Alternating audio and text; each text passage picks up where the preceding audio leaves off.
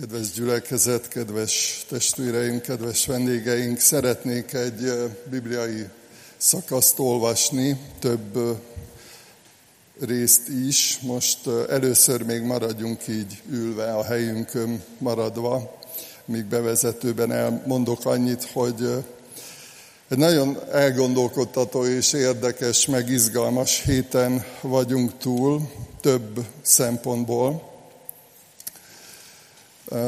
Az egyik, amit azt gondolom, hogy sokan így a sajtóból hallhattunk, olvashattunk, láthattunk médiákból, hogy ugye a Coca-Cola reklám kapcsán hatalmas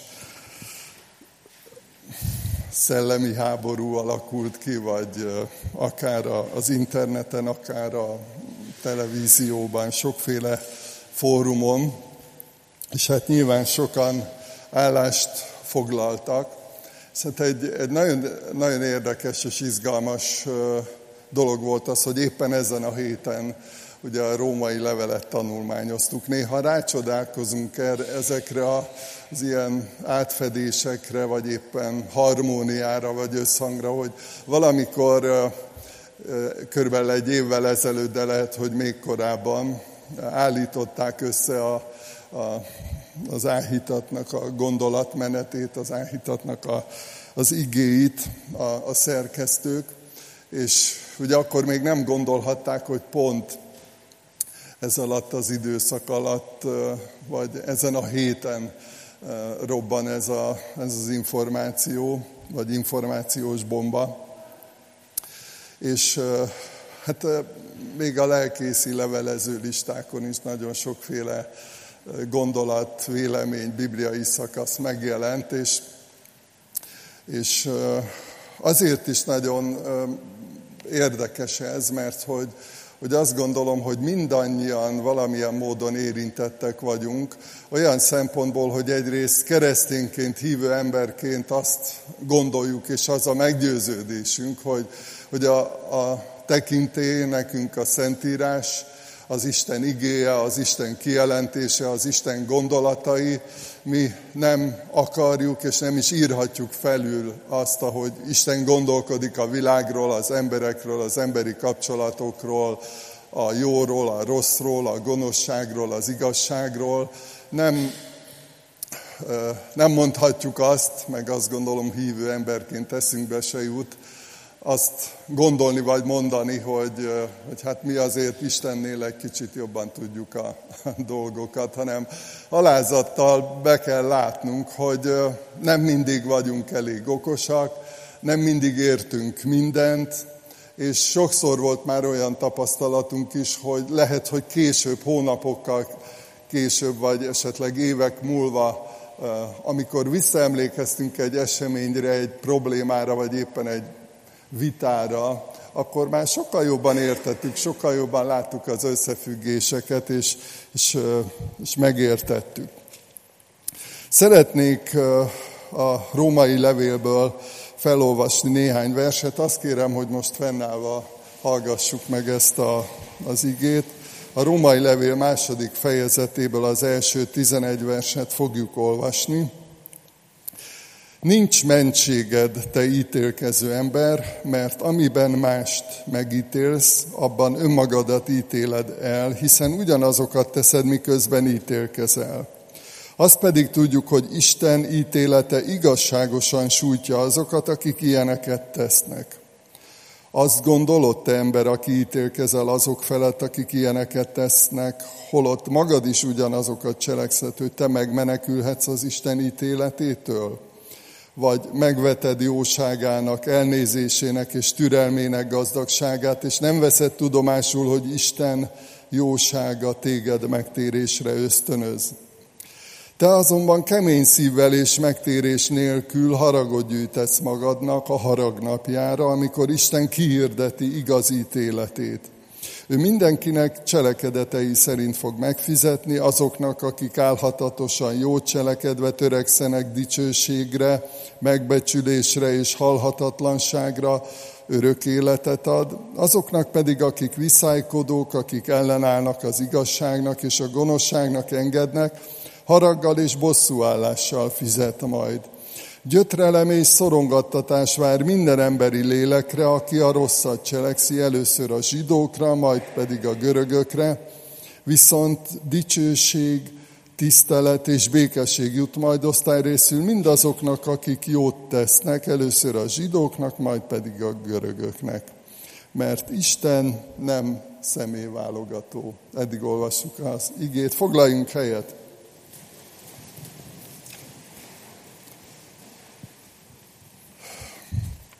Az ítéletről, illetve az ítélkezésről szeretnék szólni.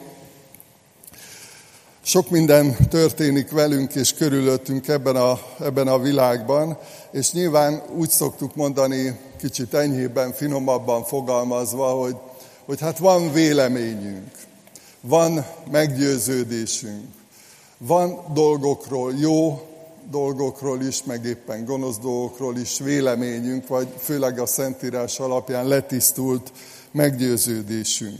És azt gondolom, hogy ez rendben is van, mert hogyha az embernek nincs véleménye, nincs egy letisztult meggyőződése, világképe, akár Istenről, akár az emberekről, akár a Földről, bármiről, ami, amiben élünk, ami érint minket, akkor nem tudunk, tehát képtelenek vagyunk igazi életet, teljes életet élni. A, a bizonytalanság, vagy a, a kételkedés, vagy az állandó félelem, az, az nem, nem igazi életet hoz nekünk. Három dologról szeretnék röviden szólni. Az egyik, hogy Isten igéje, a Szentírás világosan tanít az ítéletről.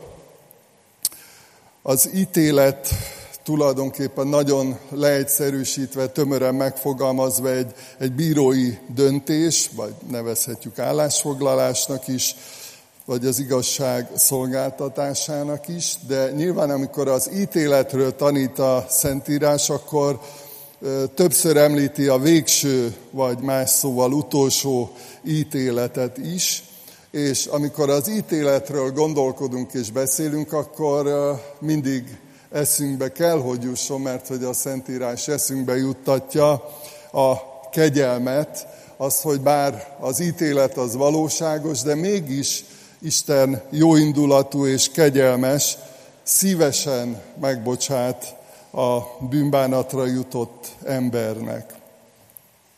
A másik, ami szintén nagyon izgalmas, meg lehet, hogy sok vitát váltott már ki az emberek között, hogy valamilyen módon mérhető-e a hit, az Istennel való közösségünk, és ugye itt az a vita is előkerül a római levél elején, amit így szoktunk röviden összefoglalni, hogy a hit vagy a cselekedetek vezetnek az Isten világába, az Isten országába, vagy mi az, ami Istennek tetszik. Erről is fogok néhány szót mondani. A harmadik pedig a, az ítélkezés tilalmáról. Ugye az egész fejezet azzal kezdődik, hogy, hogy Isten megtiltja az embernek az ítélkezést, és be kell látnunk, hogy mi hajlamosak vagyunk az elfogultságra. Ugyanakkor van egy felelősségünk keresztény emberként, amit a bibliai profétai képpel mondom, őrálló felelősségének mond, ami nem ítélkezést jelent, hanem azt jelenti, hogy, hogy nekünk van olyan felelősségünk, ha azt látjuk, hogy valaki a vesztébe rohan, vagy rossz irányba megy, nagyon egyszerű példa, ha látod, hogy jön az autó, és valaki le akar lépni az úttestre, akkor figyelmezteted, mert jót akarsz neki. Ilyen jellegű felelősségről szól ez a rész. Az ítélettel kapcsolatban szeretnék egy, egy olyan gondolatot megfogalmazni, amikor az Úr Jézus arra tanít minket, hogy, hogy van, amikor felelősségünk az ítélethozatal, de ez nem tévesztendő össze az ítélkezéssel. Majd később erre is utalni fogok, hogy mi a különbség az Istentől való ítélet és az ítélkezés között. Itt az Úr Jézus a, a testvéri kapcsolatokról, a keresztények, a tanítványok közötti kapcsolatról szól, és arról, hogy ő is tudta, hogy előfordul, hogy a, a tanítvány vétkezik, bűnbe esik, valami rosszat csinál. És azt írja Isten igéje, hogy ha vétkezik a te atyád, fia, menj el hozzá, intsd meg négy szem közt. Itt zárójelben megjegyezném, hogy mennyire fontos az Úr Jézusnak, hogy a, a lehető legszűkebb körben rendeződjön el a bűn. Tehát ő nem azt akarja, hogy a, a bűnről, vagy a, a hibákról, vagy a rossz dolgokról beszéljünk, és arról terjedjenek az információk, hanem a lehető legszűkebb körben rendezzük, amennyiben erre lehetőség van. Ha hallgat rád, akkor megnyerted atyát, fiát, ha pedig nem hallgat rád, védj magad mellé egy vagy két embert, hogy két vagy három tanú szava erősítse meg minden vallomást. Ha nem hallgat rájuk, mondd meg a gyülekezetnek, ha pedig a gyülekezetre sem hallgat, tekintsd olyannak, mint a pogányt, vagy a vámszedőt. Bizony mondom nektek, amit megköttök a földön, kötve lesz a mennyben, amit pedig feloldotok a földön, oldva lesz a mennyben is. Itt igazából Isten indítéka a, a közösség védelme, a közösség tisztaságának a védelme. Olyan ez, a, hogy a, a gonoszság, hogyha beszüremkedik, belopakodik egy közösség, akár egy szűk család, vagy akár egy tágabb közösségbe, akkor az olyan, mint amikor romlásnak indul egy gyümölcs, hogy, hogy először még lehet, hogy csak egy pici folt látszik, de, de hogyha ez elterjed, hogyha kiterjed, akkor tönkreteszi a, az egész gyümölcsöt. Ilyen a gonoszságnak, az istentelenségnek, a hitetlenségnek a, a hatása, hogy az, azért mondja az Úr Jézus, ha lehet, akkor a legszűkebb körben azonnal segíts, nyújts segítséget azzal, hogy, hogy figyelmeztetsz valakit, hogy ne lépjen tovább, ne menjen tovább. Ezt úgy szoktuk mondani, amikor a hitvallást átgondoltuk, meg tanuljuk, akkor ennek az a címe, hogy, hogy gyülekezeti fegyelem. Ezt a szót nem annyira szeretjük ma már, ez egy ilyen ódivatú sokak szerint. Pedig hát tudjuk, hogy az élet akkor működik, hogyha sok szempontból fegyelmezetten éljük meg, akár a munkahelyen, az emberi kapcsolatainkban, akár az egészségünket tekintve. Egyszer mondott nekem valaki egy nagyon érdekes, megtörtént példát, vagy esetet arról. Volt valaki, aki nagyon sok rossz hírt hordott, tehát ilyen, úgy mondanánk egyszerűen, ő pletykás volt, és kérték, hogy ne terjesszen rossz híreket, sőt, ráadásul rágalmakat is, amelyeknek nem volt valóságtartalmuk, és egyszerűen nem, nem hagyta abba. És akkor megkérték, hogy ne folytassa ezt, tehát hogy, hogy mindenképpen segíteni akartak abban a saját érdekében az illetőnek, meg nyilván a közösség védelmében, mert hogy összeugrottak emberek, megharagudtak egymásra a pletykák miatt, meg a valótlan állítások miatt. És ilyen esetekben ugye azt írja, azt mondja itt az Úr Jézus, hogy felelőssége Isten népének, hogy hogy ítéletet hozzon, hogy ezt nem csinálhatja tovább. A végső ítélettel kapcsolatban azt olvassuk a Szentírásban, elrendeltetett, hogy az emberek egyszer meghalljanak, azután pedig ítélet következik. Pál apostol pedig a korintusiaknak azt írja, mindnyájunknak leplezetlenül kell odállnunk a Krisztus ítélő széke elé, hogy mindenki megkapja, amit megérdemel, azt szerint, amit a testben cselekedett, akár jót, akár gonoszat. Nyilván sokan vannak, akik ezt nem hiszik el, vagy nem veszik komolyan, nem gondolnak rá, nem gondolják, hogy, hogy ez valóság lenne. A Szentírásban ez egy nagyon világosan megfogalmazott valóság és, és tanítás, hogy lesz egy végső, vagy más szóval utolsó ítélet, amikor minden kiderül, amikor minden igazság, minden valóság a felszínre jön, és szembe néz vele az ember, akkor is, hogyha tetszik, akkor is, hogyha nem tetszik neki, de ez a Szentírás szerint valóság. A végső ítélettel kapcsolatban egy nagyon fontos szempontrendszer vagy gondolat, hogy a végső ítélettel összefüggésben mit tanít a, a Biblia Istenről. Ugye itt a tizenegyedik versben, amit elolvastunk annak a szakasznak az utolsó versében, azt olvastuk, hogy Isten nem személyválogató, úgyis mondhatjuk, hogy Isten elfogulatlan, vagy nem részrehajló. Péter apostol írja, hogy ha Istent, mint atyátokat hívjátok őt segítségül, aki személyválogatás nélkül ítél meg mindenki cselekedete szerint, félelemmel töltsétek el jövevénységetek idejét, tudván, hogy nem veszendő dolgokon, ezüstön vagy aranyon váltattatok meg atyáitoktól örökölt hiába való életmódotoktól. Tehát nem kell attól tartania senkinek, hogy Isten elront valamit a végső ítéletnél, hogy, hogy valamire nem jól emlékszik, vagy rosszul ítél meg valamit. Tehát nem kell ilyen dolgoktól tartanunk. Világosan ír arról a, a Biblia, hogy Isten nem személyválogató, nem azt nézi, hogy kinek milyen anyagi értékei vannak, vagy éppen nincsenek, nem azt nézi, hogy ki mennyire művelt, vagy kevésbé olvasott, vagy iskolázott, vagy nem annyira iskolázott. Tehát nem ilyen emberi szempontok, megfontolások vezetik őt. Tehát, hogy ez azt gondolom, hogy egyfajta békét ad nekünk ez a meggyőződés, hogy Isten elfogulatlan. A másik, amit Istenről tudunk, hogy jó indulatú, amikor az ítéletről van szó. Itt a negyedik versben olvassuk, hogy hát nem veszed tudomásul, hogy Isten jósága megtérésre ösztönöz. Érdekes, hogy, hogy mi emberek sokszor úgy gondolunk Istenre, hogy már jó nyakon vág, hogy megtérjünk. Tehát, hogy valami rossz történik majd velünk, és akkor hát csak megtérünk valahogy. Itt Pál megfordítja a dolgot, és azt írja, hogy hát nem veszed észre, hogy Isten mennyi jót adott neked, mennyi támogatást adott, milyen sok jó dolog történt veled. És ezzel bíztat arra, hogy tér vissza. Ugye a megtérés ezt jelenti, hogy visszatérünk, visszakapcsolódunk Istenhez, hogy helyreáll a vele való közösségünk, ami a hitetlenségünk miatt megromlott.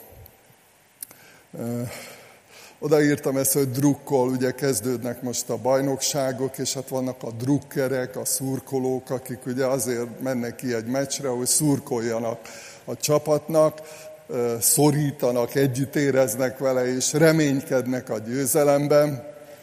Minden támogatást megpróbálnak megadni a hangerejükkel is, és hát most már ugye olyan stadionokat építenek, ami ilyen szempontból külön megterveznek, hogy minél nagyobb legyen a hangerő, tehát olyan legyen az akusztikája a stadionnak, hogy ez a biztatás, ez minél erősebb legyen, hogy a drukkolás erősebb legyen, és, és azt gondolom, hogy sokan az emberek közül nem gondolnak arra, hogy Isten mennyire drukkol nekünk, mennyire szurkol nekünk, mennyire jó indulattal gondol arra, hogy sikerüljön, hogy fejlődni tudjunk, hogy tisztulni tudjunk, hogy, hogy felkészüljünk a, a vele való találkozásra.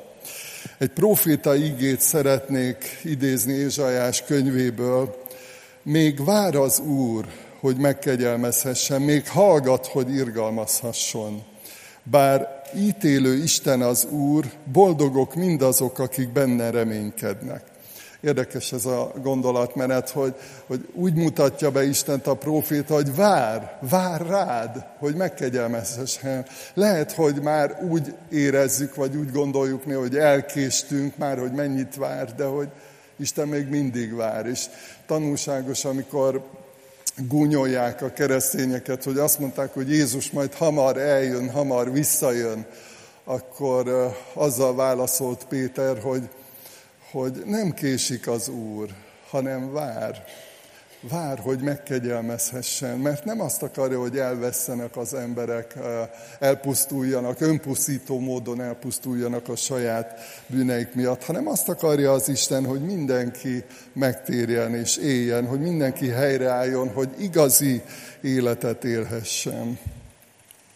Isten kezdeményező. Nem mindig halljuk meg, amikor Isten kezdeményez, akár egy beszélgetésben, akár a körülményeink változásában, sokféle módon megszólít az Isten, megállít az Isten, elgondolkodtat, üzen, de nem mindig halljuk meg ezeket. Van, amikor süketek vagyunk meghallani, de ez is jelzi Istennek a jó indulatát, hogy ő kezdeményez, és kegyelmet kínál. Azt mondta maga az Úr Jézus saját küldetéséről, az Isten nem azért küldte el a fiút a világba, hogy elítélje a világot, hanem hogy üdvözüljön a világ általa. Aki hisz ő benne, az nem jut ítéletre, aki pedig nem hisz, már ítélet alatt van, mert nem hitt az Isten egyszülött fiának a nevében. És itt térünk vissza ugye arra a nagyon meglepő valóságra, hogy ugye azzal kezdtem, hogy az ítélet valóságos, nem kérdés, vitathatatlan igazság, kijelentés a Szentírásban, hogy van ítélet, hogy lesz utolsó, végső ítélet. De érdekes, hogy az Úr Jézusról azt írja, vagy ő maga azt mondja, hogy, hogy nem azért jött, hogy elítélje a világot, sőt lehetőséget ad arra, hogy elkerüljük az ítéletet, elkerüljük az ítéletnek azt az oldalát, hogy, hogy örök kárhozat vagy örök halál legyen ennek az életnek a folytatása. Azt állítja ezzel az Úr Jézus, hogy, hogy ő felajánlja, felkínálja a kegyelmet. Az olyan, mint amikor valakit halálra ítélnek, és akkor kegyelmi kérvényt nyújt be, és akkor megérkezik a határozat, hogy kegyelmet kaptál, amnesztiát kaptál, nem kell a büntetésedet letöltened. Ezt jelenti, ezt kínálja, ezt adja Isten a végső ítélet szempontjából. Akkor is, hogyha a bűnösségünknek, vagy a hitetlenségünknek a földi életünkben vannak, lehetnek következményei, mert el kell viselnünk néha, hordoznunk kell a hitetlenségünknek, a tisztességtelenségünknek a következményeit, de a megtérő ember, aki keresi Istent, aki válaszol a kezdeményezésre, azt az örömet élheti át, hogy, ahogy itt fogalmazza az Úr Jézus, hogy aki hisz ő benne, az nem jut ítéletre. Nem kárhozik el, más szóval. Nem lesz része az örök pusztulás és az örök halál. A következő gondolatkör, amire utaltam, hogy mérhető-e a hit. Azt olvastuk a hatodik versben, hogy mindenkinek cselekedetei szerint fog megfizetni, és elég megdöbbentő, hogyha valaki szokta úgy olvasni a Bibliát, hogy alul azokat a citátumokat is elolvassa, amiket oda szoktak írni a Biblia szerkesztői, hogy milyen igék kapcsolódnak ehhez. Hát nagyon meglepő, hogy milyen sok ószövetségi, újszövetségi gondolat szól arról, hogy, hogy a cselekedetek mérnek minket, vagy Isten a cselekedeteinkkel mér. És ez azért is zavarbeejtő, ugye, mert hisszük azt, hogy, hogy nem cselekedetek által van üdvösségünk, hanem kegyelemből, hit által, és ez az Isten ajándéka. Akkor miért hangsúlyozza, és különösen az az érdekes, hogy Pál apostol, aki egyébként a római levélben, hetedik, nyolcadik, kilencedik fejezetben nagyon világosan megfogalmazza a kegyelem ajándékairól a tanítást, vagy a hit. Ugye az igaz ember hit által él. Nagyon-nagyon sok olyan tanítás van, ami, ami erre utal. De akkor hogy tudunk eligazodni itt? Szoktam mondani, hogy vannak néha ilyen látszólagos ellentmondások a Bibliában, amihez az kell, hogy ha meg akarjuk érteni a Szentírást, az összefüggéseket, akkor neki kell állni, gondolkodni, imádkozni, tanulni, beszélgetni róla, vagy olyanoktól tanulni, akik még jobban értik, de világosan látszik, és kiderül a valóság, az igazság ezzel kapcsolatban. a hit és vagy a cselekedetek számítanak. Egy kommentárban olvastam ezt a mondatot, és nagyon megfogott, elgondolkodtatott. Az ember belső minősége, valósága külső megnyilvánulásaiból mutatkozik meg. Tehát ha ezt az Úr Jézus úgy fogalmazta egy helyen, hogy a szív mélyéből jönnek elő a, a gonosz gondolatok. Tehát ami a szívünkben van, ami a, a gondolatainkban, az érzelmeinkben, az akaratvilágunkban van, az valósul meg a viselkedésünkben és a cselekedeteinkben. Azt olvastuk itt a hetedik-nyolcadik versben, azoknak, akik álhatatosan jót cselekedve törekszenek, dicsőségre, megbecsülésre és halhatatlanságra örök életet ad, azoknak pedig, akik viszálykodók, akik ellenállnak az igazságnak és a hamiságot követik, haraggal és bosszúállással fizet majd. Ugye adódik a kérdés, hogy hát hogy lehetne mérni A, a hitet. Miből derül ki, hogy a, a hit élő-e, valóságos-e? Gondoljatok Jakab apostol levelére, aki tanít a, az élő hitről, a halott hitről, a meddő hitről, az eredményes hitről. Szeretnénk most egy picit hosszabb szakaszt felolvasni a Galatákhoz írt levélből. Azt gondolom, hogy az utolsó mondat, amit itt olvastunk, hogy az ember belső minősége, valósága külső megnyilvánulásaiból mutatkozik meg, ez azt gondolom, hogy még jobban segít megérteni. Mi derül ki a, a viselkedésünkből, a, a mindennapi életünkből? Galaták öt tizenkilenc huszonhárom. A test cselekedetei nyilvánvalók, mégpedig ezek: házasságtörés, paráznaság, tisztátalanság, bujálkodás, bálványimádás, varázslás, ellenségeskedés, viszálykodás, féltékenység, harag, önzés, széthúzás, pártoskodás, irigység, gyilkosság, részegeskedés, tobzódás és ezekhez hasonlók. Ezekről előre megmondom nektek, amit már korábban is mondtam, akik ilyeneket cselekszenek, nem öröklik az Isten országát.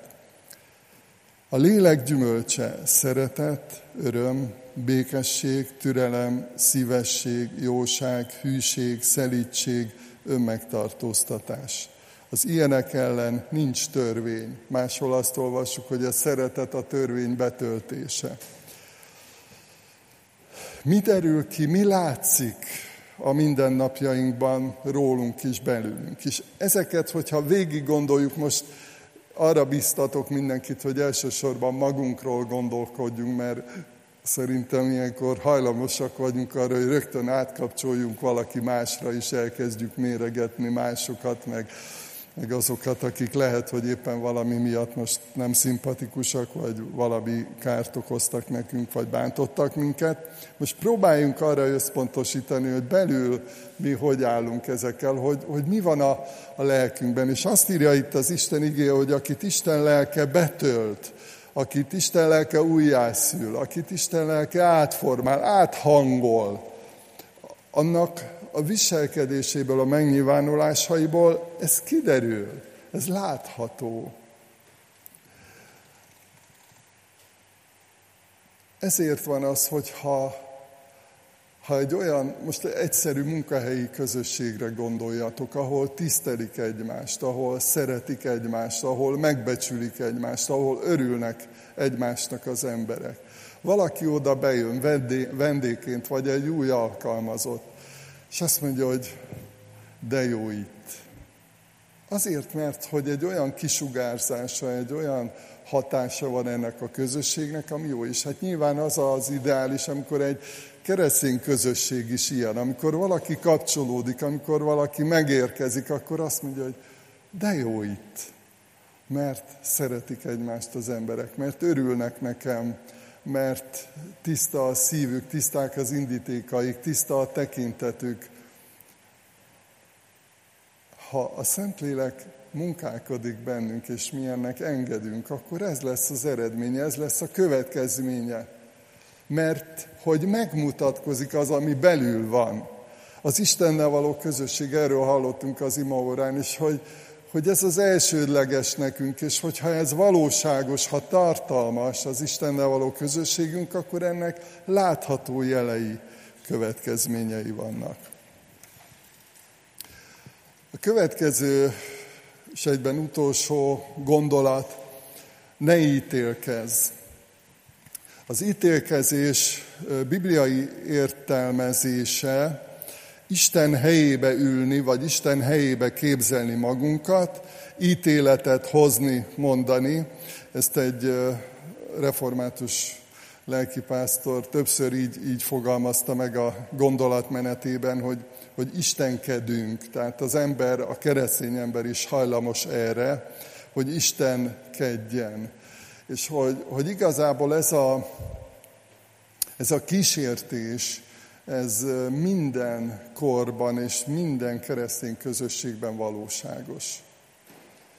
Egyszerűen el kell fogadnunk, tudomásul kell vennünk, hogy nincs jogunk ítélkezni, nincs valakit a pokol, jogunk a pokolra küldeni, megmondani valakiről, hogy ő, ő pokolra való. Azt mondja az Úr Jézus a hegyi beszédben, ne ítéljetek, hogy ne ítéltessetek. Miért nézed a szákát atyád fia szemében, a magad szemében, pedig miért nem veszed észre még a gerendát sem? Nagyon találó kifejezés, hasonlat ez. Sokszor hajlamosak vagyunk erre, hogy megfogalmazzuk az ítéletet másokról, hogy mit érdemel azért, ahogy gondolkodik, vagy ahogy viselkedik, vagy ahogy cselekszik, és közben nem vesszük észre magunkban a, a, a rossz indulatot, vagy a, vagy a gonoszságot. Ugye a lélektanban, a pszichológiában elég ismert fogalom a, a kivetítés, vagy a projekció fogalma, és nagyon sokszor gyakoroljuk, csináljuk ezt úgy, hogy szinte észre se vesszük, mert lehet, hogy a munkahelyen fölidegesítenek, vagy éppen a hazafelé úton, a villamoson rátaposnak a lábunkra, vagy valaki elénk vág az autóval, vagy tehetetlenkedik, ugye ez sem mindig könnyű elviselni közlekedésben. És akkor lehet, hogy otthon kiabálunk, otthon veszekszünk azokkal, akiket szeretünk, meg akik körülöttünk vannak, pedig igazából nem velük van, vagy volt problémánk, hanem már magunkban hoztunk egy olyan adag feszültséget, egy olyan adag eh, rosszat, vagy eh, sérülést, ami, amit aztán másokra eh, vetítünk. Ne ítélkezz, azt írja Isten igéje. Ezzel szemben, és ehhez mindenképpen szeretném kapcsolni azt a felelősséget, amire a bevezetőben utaltam, hogy az őrálló felelőssége. Így fogalmazta meg, hogy vigyázz a társaidra, vigyázz azokra, akik körülötted vannak. Ne ítélkezz, vigyázz rájuk, segíts nekik.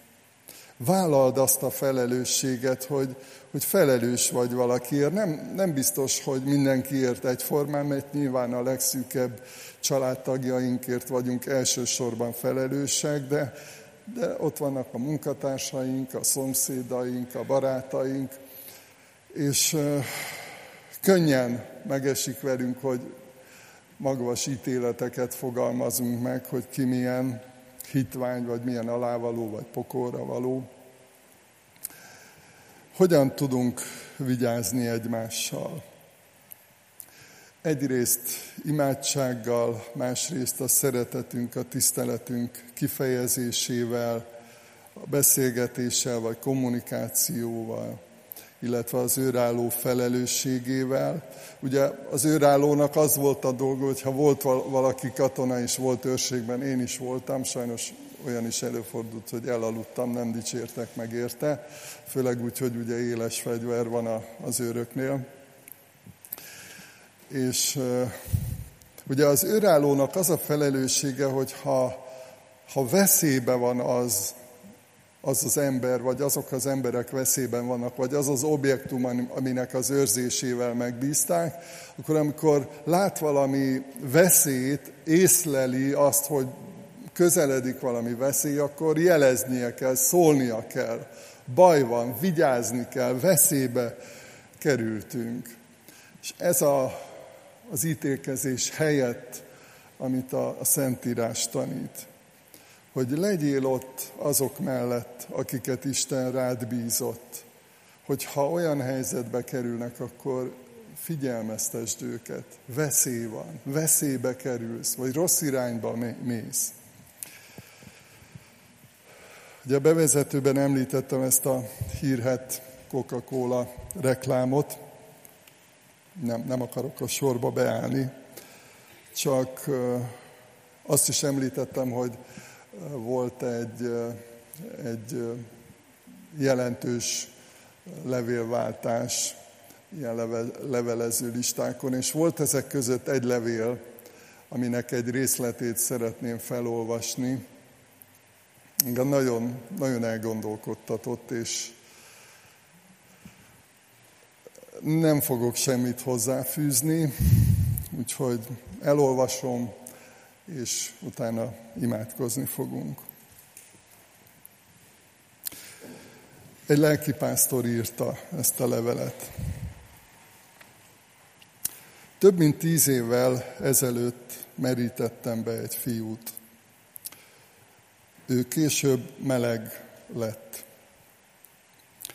Szinte minden ismerőse megszakította vele a kapcsolatot. Én próbáltam időnként beszélgetni vele, nem mindig volt bölcsességem hozzá, de szerintem neki fontosabb volt, hogy van valaki, aki bár nem ért vele egyet abban, amit tesz, őt magát mégis szereti. Akkor is próbáltam beszélni vele, amikor pénzért a testét árult a férfiaknak külföldön, menekült a családja a környezete elől. Aztán időnként ő keresett sírva, hogy szeretne kitörni ebből a helyzetből, meg hogy érzi, hogy Isten nem engedi előtt. Én csak imádkozni tudtam érte. Többször visszaesett, de idén télen eljutott odáig, hogy végleg szeretne felhagyni életmódjával, elkezdett igehirdetéseket hallgatni, elkezdett járni ott külföldön egy gyülekezetbe, és megszakította a homoszexuális élettársi kapcsolatát. Néhány hete találkoztunk, nagyon sokat beszélgettünk, sírva imádkoztunk. Most arról beszél, hogy szeretne családot, feleséget a jövőben. Csodaként éltük meg, ami ezzel a barátunkkal történt. Hisszük, hogy Jézus meg tudja őt tartani.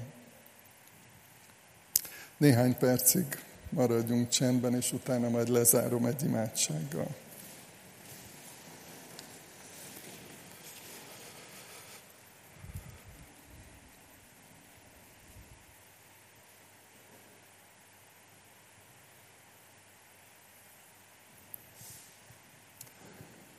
Drága Jézus,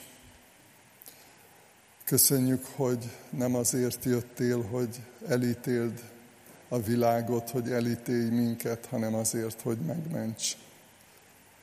Köszönjük, hogy jó indulatú vagy, köszönjük, hogy kezdeményezed a kapcsolatot velünk, köszönjük, hogy nem vagy személyválogató, köszönjük, hogy esélyt adsz a megtérésre, az újjászületésre, a növekedésre, a megtisztulásra, a fejlődésre. Imádkozunk azért, Istenünk, könyörülj rajtunk, hogy, hogy megtaláljuk a helyünket ebben a világban. Őrizd meg minket attól, hogy ítélkezzünk, hogy magunkat képzeljük Istennek.